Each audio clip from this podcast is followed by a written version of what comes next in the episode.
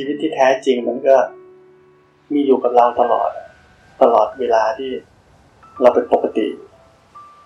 ในขณะที่เราเป็นปกติอยู่เนี่ย เราไม่มีความอยากไม่มีความไม่อยาก เราไม่มีปัญหา ไม่มีความหวัง ไม่มีความคาดหวังอะไรชีวิตเราเนี่ยโฟล์ไปตามธรรมชาติ กรรมทั้งหลายที่มันอยู่กับเราอยู่แล้วเนี่ย มันต้องให้เราต้องทำนี่ทำนู่นทำนั่นมันมาเอง เราไม่ต้องรีบขวนขวายจะไปเจออะไรเลยเดี๋ยวว่ามีคนเรียกเราไปพม่า เดี๋ยวมีคนเรียกเราไปทำไอ้นี่ไปทำไอ้นั่นไปทำไอ้นู่นเอง มันเป็นการโฟล์ไปตามธรรมชาติโดยที่เราไม่เป็นปฏิปักษ์อย่างพม่าเนี่ยเราก็ไม่ได้อยากไปเท่าไหร่เราก็ขอยากไปไหนหรอกแต่หน้าที่เราก็ต้องไป ถ้าเราจะไม่อยากไปเราก็ต้องทุกข์ใช่ไหมแต่เราก็ มันมาอย่างนี้ เราก็รู้ว่าเราต้องรักอย่างนี้ ต่อไปอย่างนี้ มันก็จบไม่มีอะไร มันไม่มีปฏิปักษ์ไม่เป็นปฏิปักษ์กับโฟล์ของธรรมชาติ หรือโฟล์ของกรรมของตัวเองเลยเนี่ยมันก็ไปได้ทำอะไรได้ปกติ การมีชีวิตที่แท้จริงมัน มันจริงๆเหมือนไม่มีชีวิตเหมือนกันมันจะไม่ใช่รู้สึกว่าที่ชีวิตเราอะไรมันเป็นความว่าง มันเป็นความปกติ บางคนเขาเรียกว่า เป็นคนไม่มีหัวใจเซนนี่จะชอบพูดเรื่องแบบนี้ จิตกับความว่างนี่มันเป็นคนละอย่างกัน เรามีจิต จิตเนี่ยไปรู้จักความว่างอีกทีหนึ่งจิตไม่ใช่ความว่าง แต่เป็นตัวรับรู้ไอ้ความว่างนี้จริง แล้วจิตมันก็ไม่ใช่ตัวเราด้วย แต่ถ้าเรายังหลงผิดอยู่จิตนี้ก็สร้างความเป็นตัวเราขึ้นมาได้เพราะเราไปยึดเอาจิตมันเป็นของเรา จิตมันคิดอย่างนี้มัน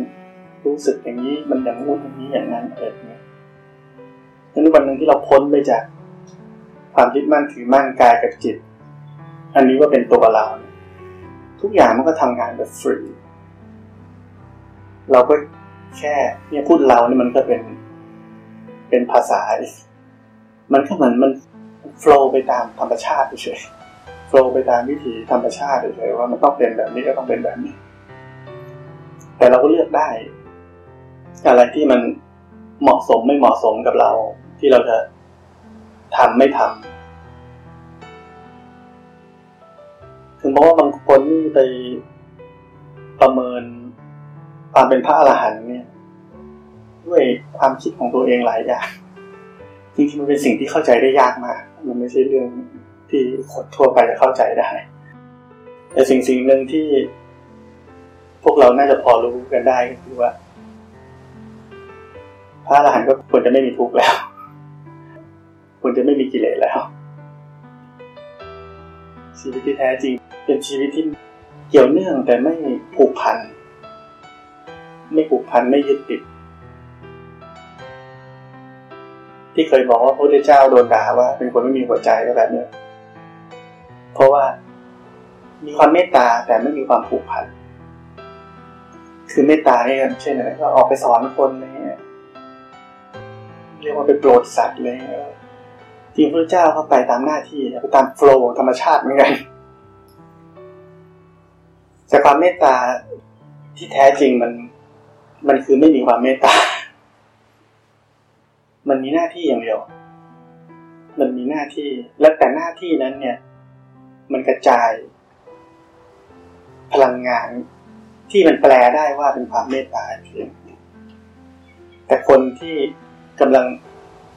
แสดงความเมตตาตามที่คนอื่นรู้สึกเนี่ย คนนั้นไม่ได้มีอะไร ไม่ได้มีความเมตตาด้วย ธรรมชาติเฉยๆเป็นพลังงานตามธรรมชาติเฉยๆที่มันอ่อนโยนมันอ่อนนุ่มโฟล์ไปตามกระแสของจิตใจของคนของสถานการณ์นั้นแค่นั้นเองเหมือนถ้าห้องนี้ทุกคนก็จิตใจปกติอยู่ธรรมะ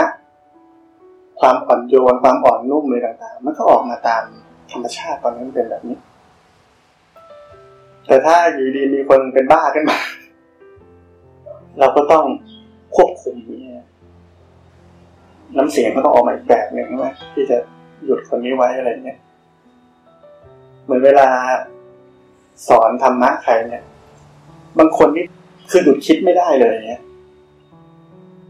เราก็ต้องเสียงดังขึ้นมา มันเป็นเองเลย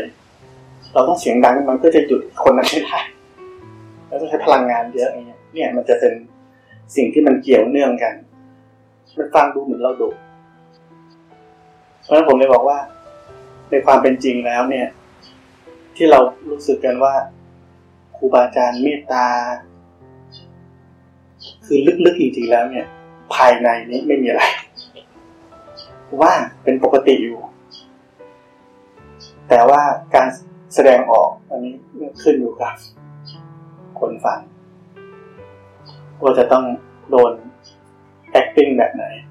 ที่จะเป็นประโยชน์กับเขาที่สุด การปฏิบัติธรรมนี่เป็นเรื่องของ feeling รู้สึก สัมผัส ไม่ใช่คิดเอาว่ามีหลักการอย่างนี้ครูบาอาจารย์ต้องเมตตาต้องพูดนิ่งๆต้องนิ่งตลอด หรือบางคนก็ต้องดู บุคลิกนี้ตลอดไม่ใช่แบบทุกสิ่งก็เปลี่ยนตลอดตามสิ่งแวดล้อม เพราะนั้น จุดสูงสุดคือว่าพวกเราจะต้องเข้าถึงความปกติหรือความว่างเนี้ยให้ได้ เพราะมันเป็นบอกเกิด ของทุกสิ่งที่มันจะออกมาอย่างบริสุทธิ์ พอดี บนพื้นฐานของความไม่มีตัวตน ทุกคนมีโอกาสดีมากๆชีวิตเนี่ยราบลื่น คือชีวิตที่ราบลื่นอยู่ตอนนี้นะมันเป็นชีวิตที่ช่วงชีวิตที่สำคัญมาก ทุกคนมันมีบุญมีบาปมีช่วงเวลาแห่งความสุข ช่วงเวลาแห่งความทุกข์ช่วงเวลาที่อะไรก็ตามอาจจะถาโถมเข้ามาใส่เราเมื่อไหร่ก็ได้ แล้วถ้าเราไม่ใช้ช่วงเวลาที่มีค่าในตอนนี้ ที่เราเป็นปกติดีราบรื่นดี มีความสุขดี รีบจะตัดสินใจทำอะไร ให้กับชีวิตตัวเอง อย่างที่สุด แล้ววันหนึ่งที่ความทุกข์ที่เราไม่คาดคิดอันนี้ถาโถมเข้ามาไม่ทันเลยทีนี้อยากจะทำก็ทำไม่ทัน ความทุกข์มันเยอะเกินไป มันเยอะเกินไปที่เราจะรับมือได้ เพราะผมจะบอกตลอดว่า เวลาที่สำคัญที่สุดของพวกเราทุกคนคือเวลาที่เราปกติอยู่ แต่เวลาที่พวกเรามีความทุกข์เข้ามาจิตใจกระเพื่อมหวั่นไหวนะครับถามว่าปกติได้ไหมไม่ได้เลยนะใช้เวลาเยอะกว่าจะปกติได้ถ้าปกติได้เท่าไหร่ให้แวบเดียว เดี๋ยวคิดครับเพราะเรื่องนั้นมันไม่จบ คำว่าถาโถมคือมันไม่จบ มันยังไม่เคลียร์สักทีไม่ใช่เรื่องที่จบง่ายๆเดี๋ยวแล้วคิดอีกแล้วคิดอีกแล้วอ๋อคิดจนเหนื่อยปกติหน่อยเพราะมันล้าคิดต่อไปได้มันล้าเออมันล้าคิดจนล้านะหลับเพราะนั้นอาการถาโถมของความทุกข์เนี่ยเป็นจังหวะที่เราจะย้อนคิดถึงอดีตที่เราเคยปกติดีราบรื่นดีชีวิต เมื่อก่อนนี้ที่เราน่าจะปฏิบัติธรรมเสียดายเลยทันที จะเป็นเรื่องที่น่าเสียดายที่สุดของชีวิต และถ้าพอดีความทุกข์นั้น อาจจะเป็นความทุกข์ทางร่างกาย ที่ผมบอกครับ สมมติไม่หาย เป็นแล้วไม่หาย กว่าจะทำใจได้แต่หลายปีเป็นปีเสียเวลาอาจารย์กำพลไม่ใช่ว่า ว่าพิการอย่างนั้นแล้วว่าปฏิบัติทำได้เลยไม่ได้เหมือนกัน ทุกอยู่นานมากทุกอยากจะตายอยากจะฆ่าตัวตายเหมือนกัน จนวันหนึ่งมีคนเอหนังสือหลวงพ่อเทียนให้อ่าน อยากจะตายแล้วอะอ่านอ่านดูทำอะไรไม่ได้มันทุกข์เป็นด้วยทางไงแล้วเนี่ยคนเราทุกข์มากๆเนี่ย มันก็น็อกจิตน็อกทุกคนเคยทุกข์มากๆอยู่แล้วไปทุกข์มากเสร็จปุ๊บมันก็เพียจิตใจมันอ่อนเพลียมันก็น็อกลงก็สงบลงสงบลงสมมติจะหยิบหนังสือมาอ่านก็หน่อย เข้าใจได้ เริ่มทำมันเริ่มทำได้ตอนไหนตอนปกติแล้วดังนั้นตอนปกติ อันนี้เป็นเวลาสำคัญสำคัญมาก ๆ เราดูตัวอย่างครูบาอาจารย์ได้หลวงพ่อคำเขียนเนี้ยเปลี่ยนจากปุตุชนคนธรรมดา กลายเป็นพระริยาบุคคล ไม่ใช่มี ลวงพ่อคำเขียนทำได้คนเดียว ทุกคนก็ทำได้ถ้าเราทำก็แค่นั้นเองเคยบอกเพื่อนคนหนึ่งบอกว่า ชอบไปเที่ยว บอกว่า เอาเวลาที่จะไปเที่ยวเนี่ย หรือว่าที่คิดจะไปเที่ยวตลอดเวลาเนี้ยเอามาลงทุนให้มันเป็นพระโสดาบันก่อน แล้วจะไปไหนค่อยไป รับรองเที่ยวสนุกกว่าเดิม เพราะอะไรเพราะที่บอกเที่ยวแบบเราไม่ต้องดิ้นรนจะได้ความสุขเลยก็ไปก็ได้ถึงเวลาถ้าไม่อยากไปเองสบายประหยัดตังค์เพราะฉะนั้นถ้าเราเอามา เป็น priority แรก ทิ้งชีวิต ความสำคัญทั้งหลายทางโลกออกไป แล้วก็ทำอันนี้มาสำเร็จสักขั้นหนึ่งก็ยังดี ปิดอบายพระโสดาบันปิดอบาย ปิดนรก มันปิดนรกได้เพราะอะไรเพราะว่าจิตนี้ไม่มีความดิ้นรนนรกก็หายไปนรกที่เราสร้างเองไม่ใช่ว่ามันนรกรอเราอยู่ไม่ใช่แบบเราสร้างนรกเองนรกมันเลยไม่เคยเต็ม จิตใจแต่ละคนนี่แหละสร้างที่อยู่ให้ตัวเอง จะเป็นอีท่าไหนก็ตัวเองสร้างเองแต่นรกนรกแบบไหนออกมา แบบไหนดีไซน์เองหมดคล้ายๆจิตใจที่เป็นพลังงาน ทุกอย่างเหนียวนำพลังงานทั้งหลายในโลกนี้ในจักรวาลในอะไรมันก็เหนี่ยวนำไปที่ต่างๆที่มันเหมาะกับมันพอดีพอดีทำไมเราต้องมาเป็นลูกคนนี้ทำไมเราต้องมาเป็นนี้ยังไงมันเหนียวนำอย่างนั้พอดีพอดี เพราะฉะนั้นจิตใจที่เราสร้างเราลบด้วยตัวเองมันก็เหนี่ยวนำไป ไปสถานที่แบบนั้นไปแบบนั้นมันก็ต้องคุ้มค่าทุกนาทีเอามาอยู่ความเป็นปกติเอาไว้ สมมุติเราแพลนจะทำงาน จะทำอะไรในโลกที่เราแพลนเอาไว้ ใช้เวลาอีก สามปีห้าปีหรืออะไรเงี้ย แต่ว่าบังเอิญสามปีห้าปีนั้นนี่เรามีโอกาส ที่จะเปลี่ยนแปลงจิตใจตัวเองโอ้นี่คุ้มกว่าเยอะคุ้มกว่าไปนั่งทำอะไรแบบนั้น เคยมีเรื่องในตะสูตรก็บอกว่า เดินผ่านขอทานคู่ไม่รู้เป็นขอทานแต่แรกนะเอาเป็นว่าเป็นคู่นึงแล้วนะบอกว่าคู่เนี้ยถ้าเริ่มปฏิบัติธรรมตั้งแต่ตอนนี้เนี่ย จะได้เป็นพาหลาน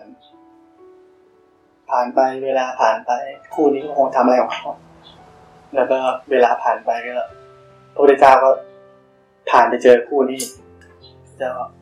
ถ้าคู่นี้มาปฏิบัติธรรมมาบวชเนี่ย จะได้เป็นพระอนาคามีในชาตินี้เขาก็ยังไม่สนใจผ่านไปอีก หลายปีก็เจออีกถ้ามาบวชนี่จะได้เป็นพระสกิทาคามีเนี่ยไปอีกอันนี้ยังได้เป็นพระโสดาบันไปเจออีกทีเป็นขอทานแล้ว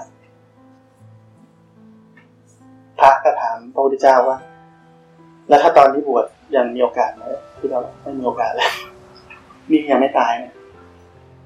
อันนี้ก็ยังไม่ตาย แค่เวลามันผ่านไปเฉยโอกาสก็ลดลงไปเรื่อยเพราะเรื่องของเวลาเรื่องของโอกาสเรื่องของทางเลือก ที่เราทุกคนจะต้องเลือกเนี่ย มันเป็นขั้นตอนสำคัญมากที่เราจะไปผัด เรื่อยเราจะเป็นเหมือนครูนี้ โอกาสที่เรามีอยู่ที่เราจะพ้นทุกข์ได้ทิ้งมันไป เวลาเป็นสิ่งที่เอาคืนมาไม่ได้ เสียแล้วเสียเลย ความตายเป็นสิ่งที่เอาคืนไม่ได้เหมือนกัน ตายแค่ตายเลย เราจะไปนอนในโรงต่ออายุก็ไม่ได้ด้วย ไม่มีจริงแบบนั้น เวลาเป็นเรื่องสำคัญมาก เพราะไม่งั้นระดับการบรรลุธรรมจะลดลงไปได้ยังไง สมมติว่าเรื่องนี้เป็นเรื่องจริง จิตมันไหลลงไปเรื่อยๆคล้ายๆว่า ที่บอกว่า ความว่างนี่มันจะเป็นตัวชำระล้างจิตใจที่เต็มไปด้วยอนุสัยสันดานสังโยชน์ทั้งหลาย แต่ถ้าเวลาเราไม่พอ มันยังล้างไม่หมดเนี่ยมันขบวนไม่ได้เราใช้ชีวิตผ่านไปก็มีแต่กิเลสทั้งชีวิตวันวันเด็กกิเลสมันหมุนลงหมุนลงไปเรื่อยสะสมความสกปรกไปเรื่อยๆเอาโอเคพร้อมจะล้างนะก็ต้องล้างไอ้ที่มันสะสมข้างนอกออกไปก่อนแทนที่จะพ้นได้สักขั้นก็ไม่พอ เพราะว่าธาตุขันนี้อยู่ไม่ได้ ตายก่อน มันก็หมดเวลา สิ่งที่พอมันตายก่อนนี้มันจะไปไหนล่ะมันไม่รู้สิกรรมจะพาไปไหนมันไม่รู้เพราะฉะนั้นความประมาทเป็นสิ่งที่พระเจ้าได้พูดในตอนสุดท้าย จงยังชีวิตอยู่ด้วยความไม่ประมาทเราเห็นแล้วว่าการปฏิบัติธรรมนี่มีคุณค่ามาก แต่สิ่งที่เราเหลืออยู่ความกลัว แต่จิตใจที่มันจะพัฒนาเนี่ยมันต้อง จำเป็นต้องก้าวผ่าน ขอบเขตอะบาร์เบอรี่ของความเชื่อของความคิดตัวเองเราต้องก้าวผ่านไป ต้องบียอนผ่านไป ถ้าเราได้ลองที่จะบียอนผ่านไปอะชีวิตเราจะมีสเต็ปใหม่ เราจะมีความสามารถของทางจิตใจเนี่ยมันคล้ายๆว่ามันกว้างขวางขึ้น มันเพิ่มขึ้นเหมือนสิ่งที่เราเคยคิดว่าเราทำไม่ได้แล้วเราทำได้ พอเราทำปุ๊บทำได้นี่หว่าเหมื่อเราเคยกลัวสถานที่ที่หนึ่งเราไม่กล้าไปไม่กล้าไปเนี่ยพอเราได้เข้าไปอ้าวไม่มีอะไรหว่าคล้ายๆว่าเราก็จะถอดถอนในความกลัวที่เรามีอยู่เนี่ย ออกไปได้นิดนึงละต่อไปเราจะไปสถานที่ไหนแล้วก็จำได้ว่าเคยกลัวนี่จริง ๆ ไม่มีอะไรเราคิดไปเอง เราจะไปที่ลองดูให้ลองดูก็ได้อาจจะยังกลัวอยู่แต่ก็ลองดูก็ได้ เพราะเคยผ่านนั้นมาแล้วเพราะเราจำเป็นต้องผ่านในบาร์เดอรี่ขอบเขตอันนี้ที่มันขวางเราไว้ ลองดูเราผ่านไปดูเป็นยังไง ถ้าเราผ่านไปได้มันจะเกิดมุมมองใหม่ขึ้นมา กับชีวิตเราว่า โอ้ทำได้ บุญนี้ทำให้กันไม่ได้ เราต้องทำบุญด้วยตัวเอง ในขณะที่เราเป็นมนุษย์นี่เราต้องทำบุญด้วยหลวงตามหาบัวนี่เคยพูดเหมือนกับว่า คนที่บอกอนุโมทนาอนุโมทนาอนุโมทนาหลวงตาเคยเปรียบเทียบว่า เหมือนคนที่ทำบุญเนี่ย ได้กินน้ำนี่เต็มแก้วแต่คนที่อนุโมทนา หมายความว่าไอ้ไอ้นี่กินหมดนี่กินนี่อนุโมทนาได้แค่นี้ คือทำไมได้บุญเพราะว่า ถ้าจิตใจเปิดรับบุญนั้นยินดีกับเขาจิตใจมันเป็นยังไงจิตใจเป็นกุศล จิตใจตัวเองเป็นกุศลนี่ทำเองไม่ใช่เขาทำพอเราเห็นว่าเขาทำสิ่งที่ดี จิตใจเป็นกุศลยินดีกับเขาบุญมันเลยเกิดขึ้น มันเลยเป็นหยดหนึ่งนี้แต่ถามว่าเขาทำไม่ใช่ เราต่างหากทำให้ตัวเอง มันไม่ใช่ใครทำให้ได้ เราทำให้ตัวเอง เหมือนเวลา คนเนี่ยฆ่าตัวตาย คนทุกคนนี่รักตัวเองที่สุดในโลกใช่ไหมสมมติเราจะตรวจเบาหวานจะเอาเข็มจิ้มตัวเองเราไม่ค่อยกล้าจิ้มเลยใช่ไหมกลัวเจ็บใช่ไหมแต่เราจะฆ่าตัวตายคิดว่าคนคนหนึ่งจะฆ่าตัวตายได้เนี่ย จิตนี้มันต้องลงไปลึกขนาดไหนหดหูขนาดไหน เศร้าขนาดไหน ภาวะแห่งความทุกข์นั้นมันรุนแรงขนาดไหน ถึงตัดสินใจจะฆ่าตัวตายได้ มันต้องรุนแรงมาก แล้วพอจิตที่มันลงไปลึกขนาดนั้นสมมติเป็นบ่อลึก ลงไปเลยร้อยโยชน์แล้วก็มีบุญมีบุญมา มีบุญเราก็อุทิศบุญให้คนเนี้ยก็คล้ายๆเราตะโกนเรียกมันว่า เอ้ย ขึ้นมาอย่างเงี้ยอย่าลงไปในนั้น อืมอย่างเงี้ยมันไม่ได้ยิน เพราะอะไรจิตมันรับไม่ได้เทียบง่ายๆอะทุกคนเคยโกรธแล้วก็มีคนบอกว่า เออใจเย็นๆอย่าโกรธเลย อย่าโกรธเลยหายไหมไม่หายแค่โกรธยังไม่หายเลย จิตที่มันเป็นอกุศลอยู่เนี่ย มันรับอะไรไม่ได้สมมติเราไปทำอะไรอย่างนั้น แล้วก็จิตมันเป็นอกุศลรับไม่ได้ มันรับอะไรแบบนั้นไม่ได้หลวงพ่อชาเคยพูดว่า มีคนมาบอกหลวงพ่อทำไม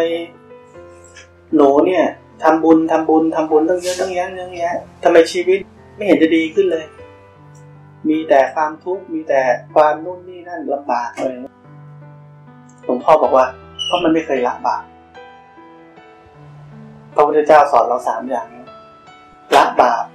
ข้อแรกบำเพ็ญบุญ แล้วก็ทำจิตใจให้ผ่องแผ้ว พวกเราทำแต่บุญนะไม่ค่อยละบาปโกรธเนี่ยละไม่ได้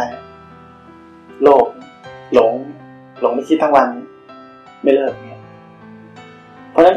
ชาวพุทธเราส่วนใหญ่ทำอะไรทำแต่บุญ แต่ไม่เคยไม่เคยละบาปละกุศลพอมันไม่ละบาปกุศลแล้วมามันแล้วก็พอกดินเหนียวพอกใส่ตัวเราพอกใส่ตัวเรากุศลมาหาทางเข้าไม่ได้